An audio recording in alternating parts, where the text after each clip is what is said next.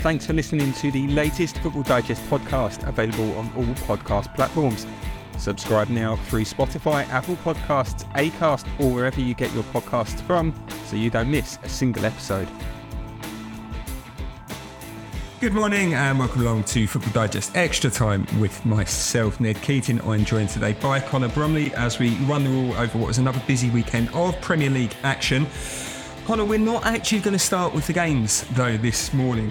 Uh, you may have seen across our social media platforms over the weekend that our chief football writer at the Daily Mirror, John Cross, had a brilliant sit down with Rodri. If you haven't checked it out yet, for sure, go across and you can find uh, plenty of, of long form clips to definitely fill any lunch breaks or any breaks you've got during the week um, where you can see John Cross talking with Rodri uh, over a range of subjects. Connor, it's something of course, yourself and, and myself, we've we've watched plenty of uh, this week as well. Couldn't get enough of, actually, if you ask me.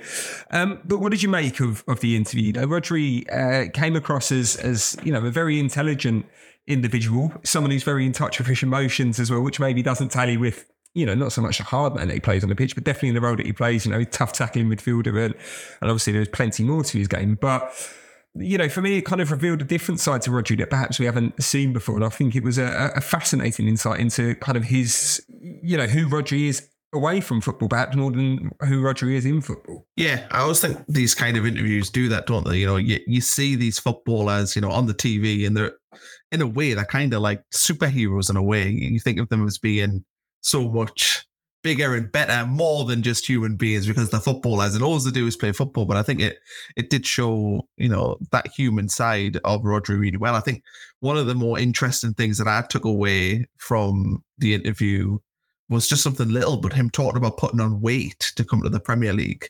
I thought was fascinating because you know, he's coming from the top league, you know, to come to the Premier League. And we do know that the Premier League is more physical than most leagues in Europe. But the fact that he's made that switch and he's went, right, I'm going to have to put on weight and it hasn't actually affected his game. It's arguably made him, you know, a better player. I just thought that was fascinating. And, you know, there were other things as well. He talked about tweaking his game where when he came over, he didn't necessarily see himself as that defensive midfield destroyer and he, and he sort of changed into that. And I think it was, fascinating to kind of hear him talk about his evolution of a player from coming to the Premier League and how much he had to change himself to adapt to this league. Because I would say that most fans would look at a player like Rodri. I mean, obviously he's been here for five years now, so he's been here for a long time. But you'd think a player like him kind of came as the finished, you know, the finished item. Um, especially because Man City was so dominant at the time where he came in. But actually, when you think about Rodri and you actually think about what he is now compared to when he first came, he has actually changed a lot as a player. And I think you just, as a fan, you don't notice them changes with the players when you're watching them every week. But when you think about it, yeah, he has changed a lot. And I just thought it was really interesting hearing him talk about his development as a footballer when he joined Manchester City. One of the things that John Cross asked him as well, and I suppose again it kind of you know shows the the measure of the man of, of Rodri. He was asked about missing out on the Ballon d'Or last year. Could have, you know, very much could have been a contender in the top three, could have been a contender for the overall award, uh, but he came fifth uh, overall in the rankings. But you could see that for Rodri, it didn't, you know, these personal accolades don't matter, isn't it? You know, the way that he kind of spoke about it, he was saying that the team and, and the trophies, that that's what's important to me. If I get personal accolades, brilliant, fantastic. But first and foremost, I want to get the trophies, and that and that kind of shows the measure of the man as well, doesn't it? That it's not about him. The kind of and it, and it kind of shows how he is on the pitch as well. I suppose even if you, you listen back to the interview and watch it back, you'll see that he's a very selfless individual, and that and that's really what kind of came across for me from it. And he is a footballer, though, isn't he? You know, anyone who plays the position that he plays, you know, you have to be selfless on the field. He's so talented, but yet he sacrifices a lot as a player to help the team go forward. And, you know, I think that comes across when he's talking about things like the Ballon d'Or. I mean, the one thing I would say on the Ballon d'Or is it's an attack as award, isn't it? You know, it's it's not an award that a player like Rodri would win. And that that's stupid. It's dumb. I think Fabio Cannavaro, probably the last player that wasn't, well, maybe Luka Modric actually, he won it as well, didn't he? But it's it's very rare that you see a player that isn't a, you know, a winger or a striker or a, a number 10 winning that award. Um, but yeah, I, I, think it is interesting. I think it it shows as well so much kind of what Pep Guardiola must put into that team because I think you watch Manchester City and the players are selfless. You know, even players like Erling Haaland, where it is kind of all about them. He isn't like Cristiano Ronaldo, where Cristiano Ronaldo would sometimes sulk if the player scored but didn't pass it across goal to him. You know, Erling Haaland's not like that. He's very much for the team, and his role in the team is to score goals. You know, as we saw at the weekend. In Rodri's role in this team is to keep it ticking over, to to put out fires all over the pitch, but also contribute. You know, we know that he, he scored huge goals for Manchester City, and you know he talked about scoring in the Champions League final. We know how you know important all them individual pieces in that Manchester City team are. And I think that came across in the interview that we see how selfless Rodri is, but I think as well it actually presented how selfless that whole Manchester City team is. And it's probably why they've been so successful since Pep Guardiola came in. Yeah, you mentioned about the Champions League and again, that was quite fascinating. The depth that he went into about it, you know, saying that his initial thought first was to slash it in, but then he thought that it would be too easy perhaps for the Inter Milan defenders to defend against it. So he kind of faked to shoot like he would be powering it up and, and then obviously curl it into the back of the net that way, kind of a more delicate finish and, and to kind of have that calmness of thought when all around you, perhaps everyone else is losing their heads because of course at that, at that point City were expected to kind of walk that Champions League final and it hadn't gone their way in that game. So to keep calm when other around you are losing their head, you know, again, fascinating to, to listen, Rodri, uh, to listen to him say that.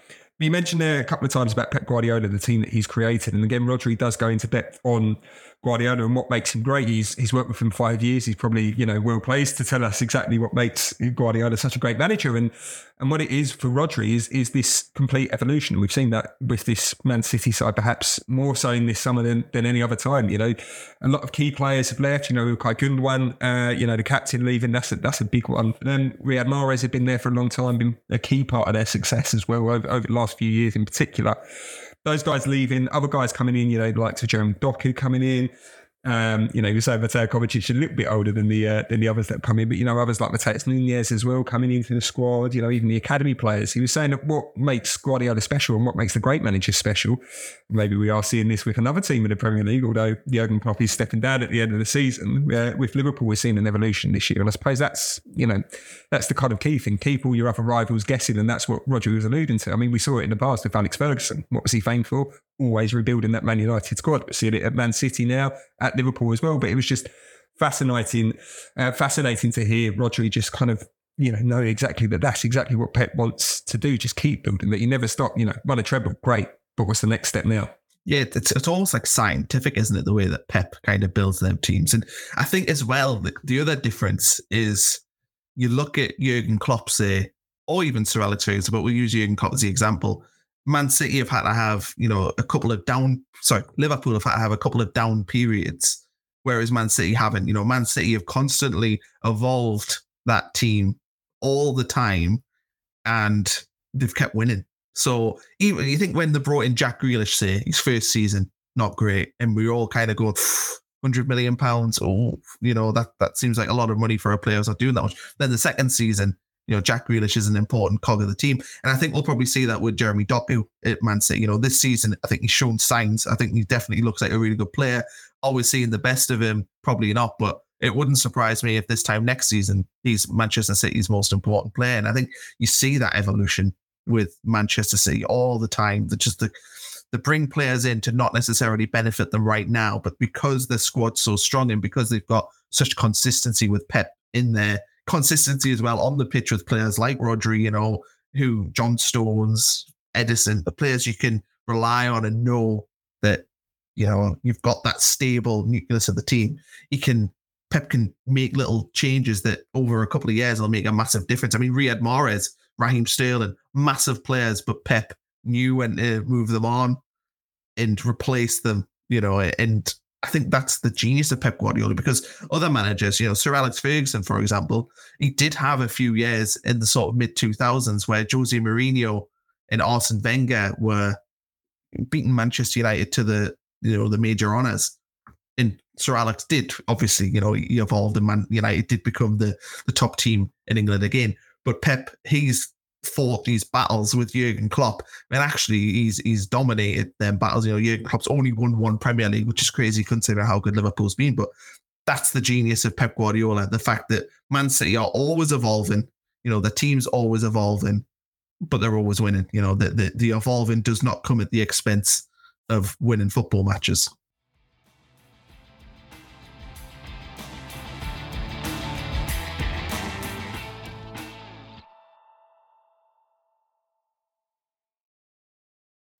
The final thing that I will say on Rodri is going to provide me with a brilliant segue into actually talking, uh, 10 minutes into the podcast, actually talking about Premier League action. I promised you we'd get there. We are getting there.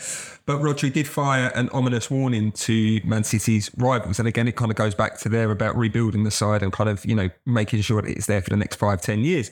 Saying that, that that's where Man City are now, that, you know, we've won the treble, but there's a lot of guys in this squad that haven't won the treble. So they kind of provide the hunger and also the youth as well to kind of keep it going forward. That they're surrounded by guys that have the experience of winning the treble, but they want to do it themselves. And that this Man City side isn't going anywhere anytime soon. And I think we saw that at the weekend. You know, we, we are in a three horse title race now. Rodri himself, himself acknowledged it. Liverpool were in there with Man City along with Arsenal as well. That's the top three in the Premier League. All three of them won at the weekend. And I suppose between now and the end of the campaign, that's what the expectation has to be for all three of these sides. Of course, there are still matches to come between them. They are going to drop points. But these three sides probably know that they have to be very, very near perfect. I mean, Rodri himself said Arsenal were almost perfect last year. I suppose that's it now, is that chase of perfection, isn't it? For all three of these sides, they're going to have to be as close to perfect as they can be between now and the end of the season if they want to win the title. Yeah, and Rodri actually also picked out Aston Villa, um, which probably now he can probably rule them out of the title race after the weekend. But yeah, I think we were actually in for quite a, a fascinating end of the season, aren't we? I think Arsenal's results over Christmas were were dodgy to say the least. You know, they, they lost back to back games. I think a lot of people kind of thought that they were maybe out of it a little bit. You know, it was going to be really difficult for them, but they've shown over the last few weeks that they mean business. The win last weekend against Liverpool was massive. They have played really well that day. And obviously at the weekend, they were, you know, sensational. I mean, I think West Ham were really poor, but I would say in David Moyes' defense, you know, after the game, he did say that Arsenal were, you know, fantastic in as much as West Ham maybe let themselves down. I think Arsenal were so dominant that they would have won that game, even if West Ham had played it, you know, 100%. So I think it's very interesting that Arsenal have kind of quietly sort of snuck themselves back into this conversation. And I think you would have to say that, you know, they, they've got a, a strong chance. I'm not saying they're the, the most likely to win it. I think that Man City would probably be the team people would look at and say, well, it's their title to lose. But I think Arsenal's got a chance and they can, you know, sort of sneak in if Liverpool and Man City have a bit of a hiccup. I do think Liverpool, you know, at the weekend, not necessarily the best against Burnley, gave up a lot of chances. Um, obviously, reasonably comfortable in the end, but there was points in that game. Burnley missed a couple of chances at 2 1. Obviously, went 1 0 down and brought back to 1 1 as well. I think Liverpool need to kind of almost not necessarily have a reset, but they look of the three the one that is the most dodgy at the moment. I think that just stems from losing the game last weekend. Um, you know, Man City, you, look at them at the weekend, they don't play at their best. You know, I think it was a poor performance from them, really, for their standards. No shots on target in the first half. But then you've got a player like Erling Haaland who can, you know, just completely change the game. You've got Kevin De Bruyne who you can bring on as well and completely change the game. And they're going to be the ones to beat. You know, I think realistically, you look at, I mean, how many games we've got left to play this season? We've got 14 games. Man City, you've got 15 games left. I think you're probably going to have to win, if you're Arsenal, 12 of them 14 games to have a, a, chance of winning the league.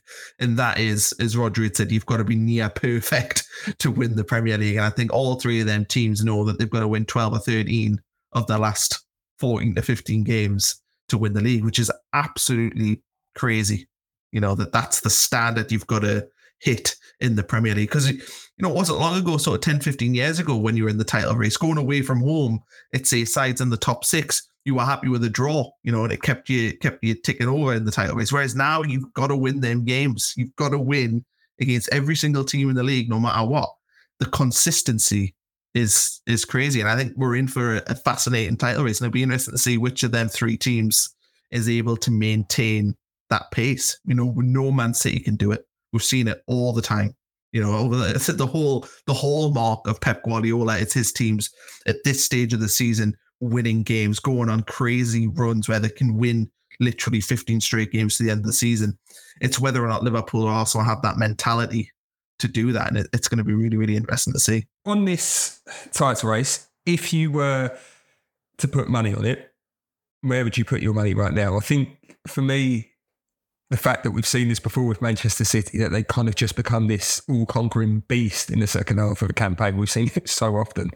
Um, that will just eat up ground and eat up teams. And, and, you know, you could be, as we saw with Arsenal, have a really healthy lead last year and they still kind of broke them down and, and came after them and, and won the title. Uh, the first part of that treble in the end was, was winning the title. They've got a game in hand that if they win at this stage, currently, of course, it's it's next week. But as things currently stand, if they were to win that game in hand, they would go top of the table. So from from everything considered, I I would be, you know, I think I'm, I'm guessing you're probably going to say the same as well that you'll be backing Man City at this stage as well. But if you were to to have a bit of money to put down, who would you be backing in this title race? I think Man City. You know, if, if you were doing percentages, it's probably the best way of doing it. I'd probably give Man City seventy five percent then maybe the other two, 12 and a half each. I think it would be surprising if Man City didn't, you know, come out with the title. I think as well, we just know their mentality into the second half of the season. We know that they're good at the business end of the season. And I think with Arsenal, my worry with them is mentality. You know, they've had this issue, you know, that when they were going for the top four in that, you know, all or nothing documentary, mentality was the problem. They went to that, I think it was Newcastle away and just couldn't cope. They played Tottenham away, couldn't cope, and ended up falling out of that. I know you're smiling there. I can see you gleaming. Um, last season, though, it was exactly the same. They got to the business end of the season and they kept drawn games, drawn silly games. They went to West Ham. I remember drawn 2 2. There was a few of those where they should have won and drew. I think Southampton at home maybe Bournemouth at home. There was some games where they were, they were pretty dodgy towards the end last season. So I, I don't trust that that team is mentally capable of if winning the 12 or 13 games they need to win out of the last 14. So I think also the least likely of the three. Liverpool, my concerns with them just stem from the last few games. I think they've looked dodgy, you know, and I think Man City just have that consistency where even when they didn't play well at the weekend against Everton, and Everton, maybe if they were playing Arsenal, Liverpool might have dug in it and got the point. You know, City's just got that X factor. They can bring on Kevin De Bruyne. They can, you know, give Erling Haaland a ball to chase and he can just push over Branthwaite like he's not there and get a goal, you know, and, and they won that game 2 0 without playing particularly well. So I think you've got to say Man City, you know, it's their title to lose. And the fact as well that if they win the game in hand, they would go top of the league. You know that it, it's it truly is in their hands, and I would be surprised if they weren't able to maintain, you know, this sort of form that they're in at the minute um, till the end of the season. So I think, yeah, it'll be probably them with the title come the end of the season. Just on Man City, we are going to jump away from the Premier League briefly, but return to it before the end of the show. Uh, the Champions League returns this week. Uh, Manchester City away to uh, Copenhagen on Tuesday night. It, it, the expectation is Manchester City will progress from this tie. Um, you know, if you ran this in a simulation a hundred times, Man City would probably be going through 95, 96, 97 times, if not 98 or 99. Um, a, a difficult task for Copenhagen, but in the group stages, they finished ahead of Man United, the City's cross-town rivals. They finished ahead of a, a good Galatasaray side as well.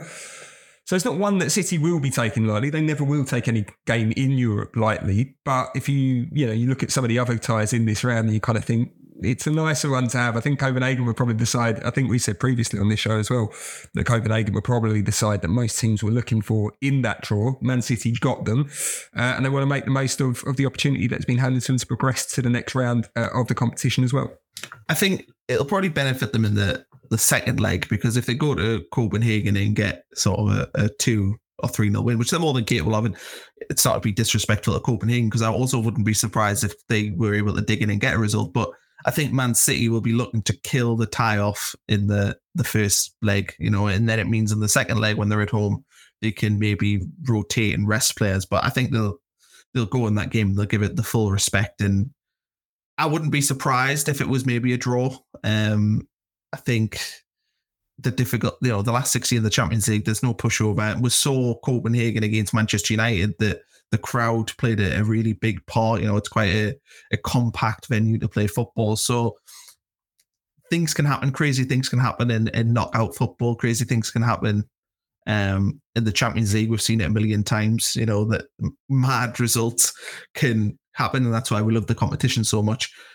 But yeah, you you would think of the draw that you know, they could have drawn PSG. You know, they, they could have drawn Inter Milan. They could have drawn Napoli, and they didn't. They drew Copenhagen, so they would have been happy with that. You know, and I think they couldn't have asked for uh, a better tie.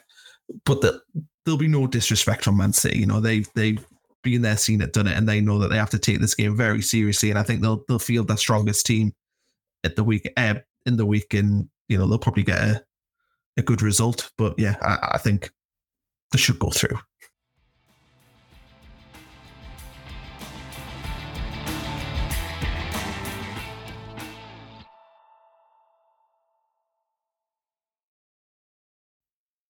Moving back to the Premier League there, well, we're going to talk a little bit more about Arsenal's win over West Ham and, and more on the West Ham side of things. Um, David Moyes, you know, kind of, there has been much talk about his future. He's still yet to sign uh, a new contract uh, to extend him past the end of the current campaign. Uh, you know, there were suggestions over the weekend that West Ham are eyeing Graham Potter. Um, how much you believe those? I mean, Potter seems to be linked to any club that his manager is uh, out of contract in the summer. See also Crystal Palace. Um, but just on Moyes, that 6 0 defeat, you know, even even if he had a long term contract, isn't going to do his prospects any good at all. The fact that his contract is up for renewal at the end of the season, uh, is, is set to expire at the end of the season.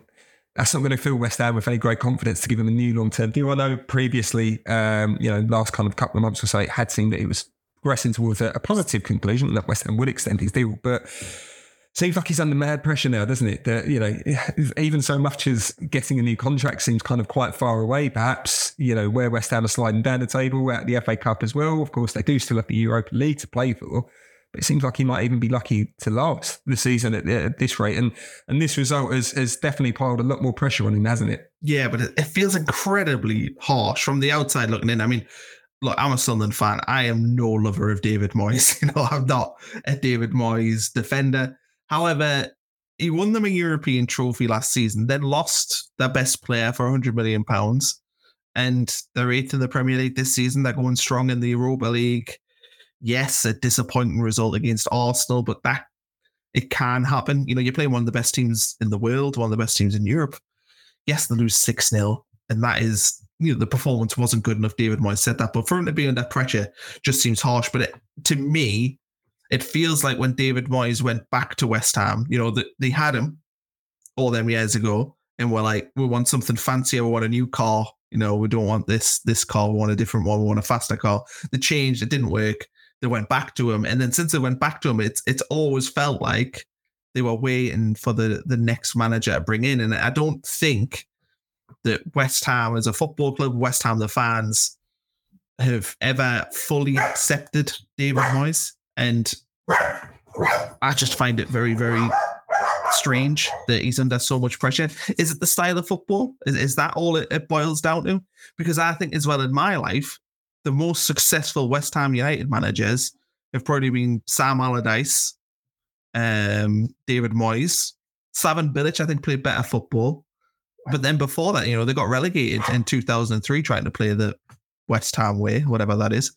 I, I just don't know if maybe they've got this idea of how they should be playing and actually they should just think, well, we're eighth in the Premier League. We're pushing, you know, if they'd won at the weekend, there would have been two points off sixth place.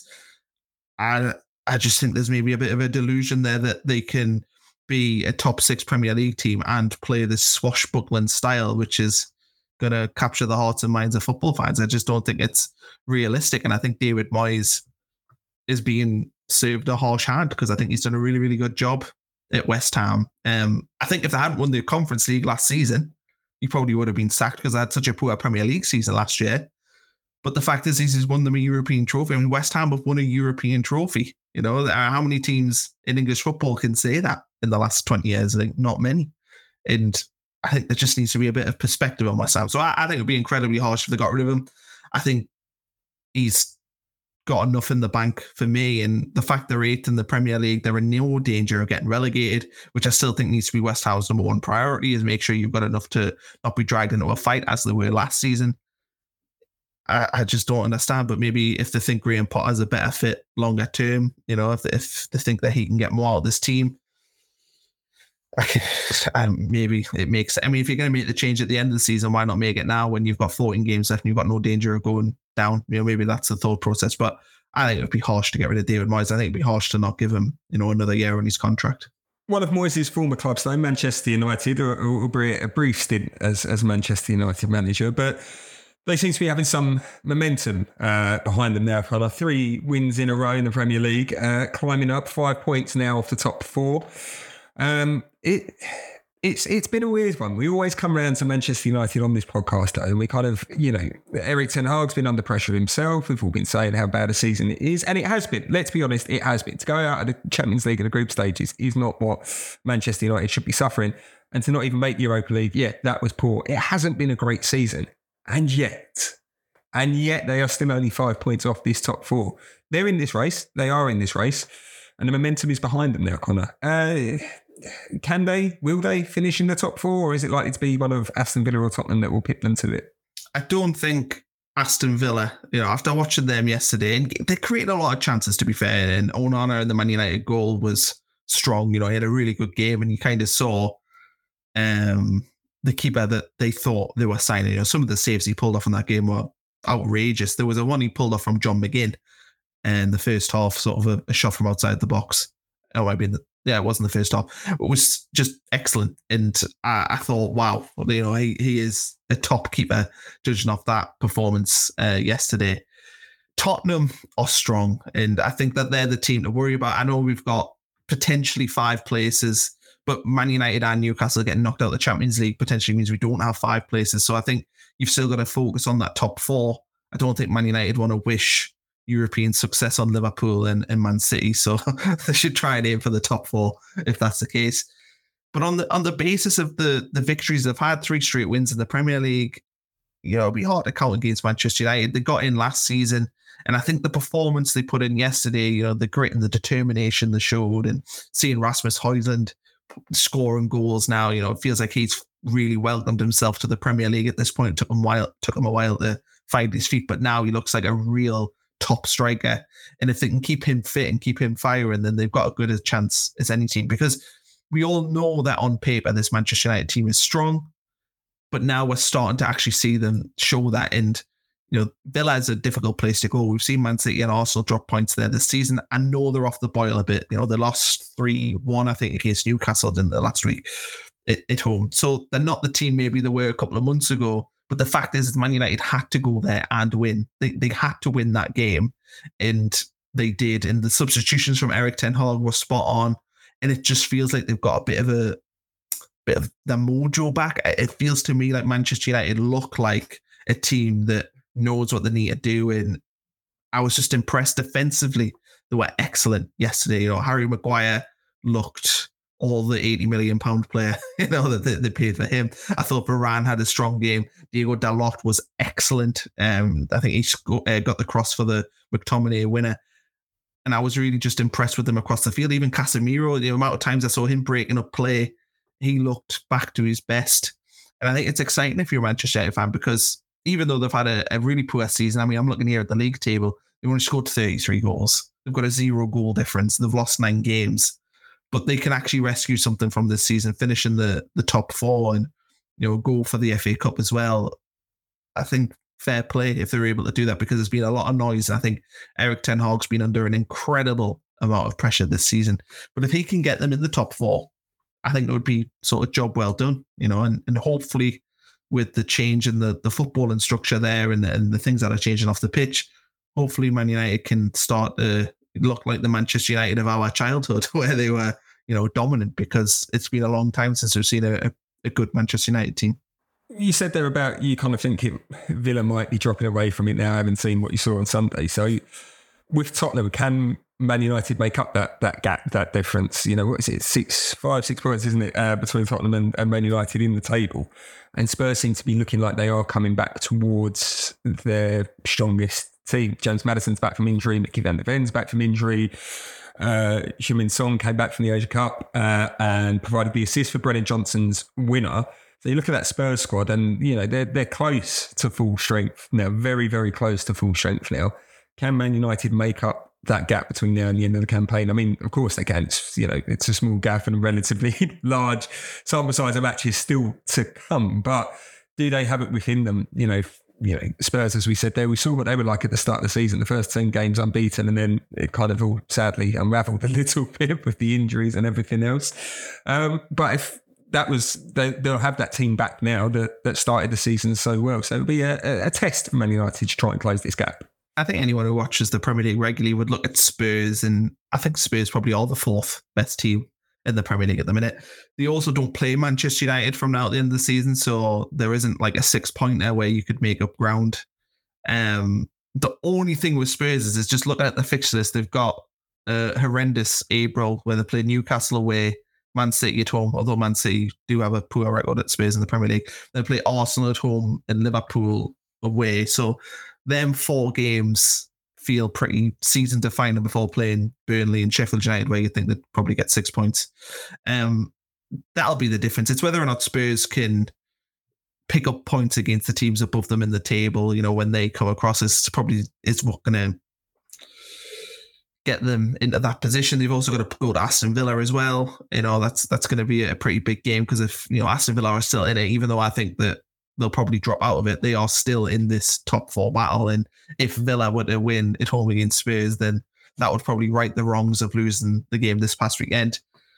But I think you know what Ange has done at Tottenham and the way that Tottenham play, I think it would be they probably are the ones that deserve to get in. You know, Man United, as we've said, have been so poor all season, and Tottenham have been a bit of a breath of fresh air. I think they've been good to watch. Um, they're entertaining. I think Ange is a you know, a really good manager to have in the Premier League. He's always, certainly for us, he's good for a quote. Um, he's always got them clippable moments. And I think that, you know, it's their place to lose at this point. And Man United will have to win two more games than Tottenham from now at the end of the season. You know, there's only 14 games left. It's not as easy as it sounds. You know, Tottenham probably win, you know, eight or nine of their final games. So Man United have got to win maybe 11 and Man United don't draw games either. They've only drawn two this season. So I think Tottenham have got a really, really good chance of getting in. And if, if I was a, a betting man or I was doing my percentages from earlier, I'd say Tottenham have probably got about a 75% chance of getting into the, the top four. And I think Man United and Aston Villa maybe share the 25%. You know, I think it's it's Tottenham's to lose. And I think they've got more than enough about them to see this through to the end of the season putting yourself forward as a potential Rachel Riley replacement on Countdown this morning. I see that kind of a few percentages making a, an appearance again. Uh, but thank you for your time as always. Really do appreciate it. Uh, of course, again, if you haven't watched the Rodri interview, uh, John Cross's sit down with the Manchester City midfielder. Uh, again, it's across all our social media platforms. So do go and check it out if you haven't seen it yet. Uh, and of course, you can keep up to date with all the latest on the Premier League and the Champions League and everything else across the Daily Mirror, Daily Star, and Daily Express website. But for now, it's goodbye.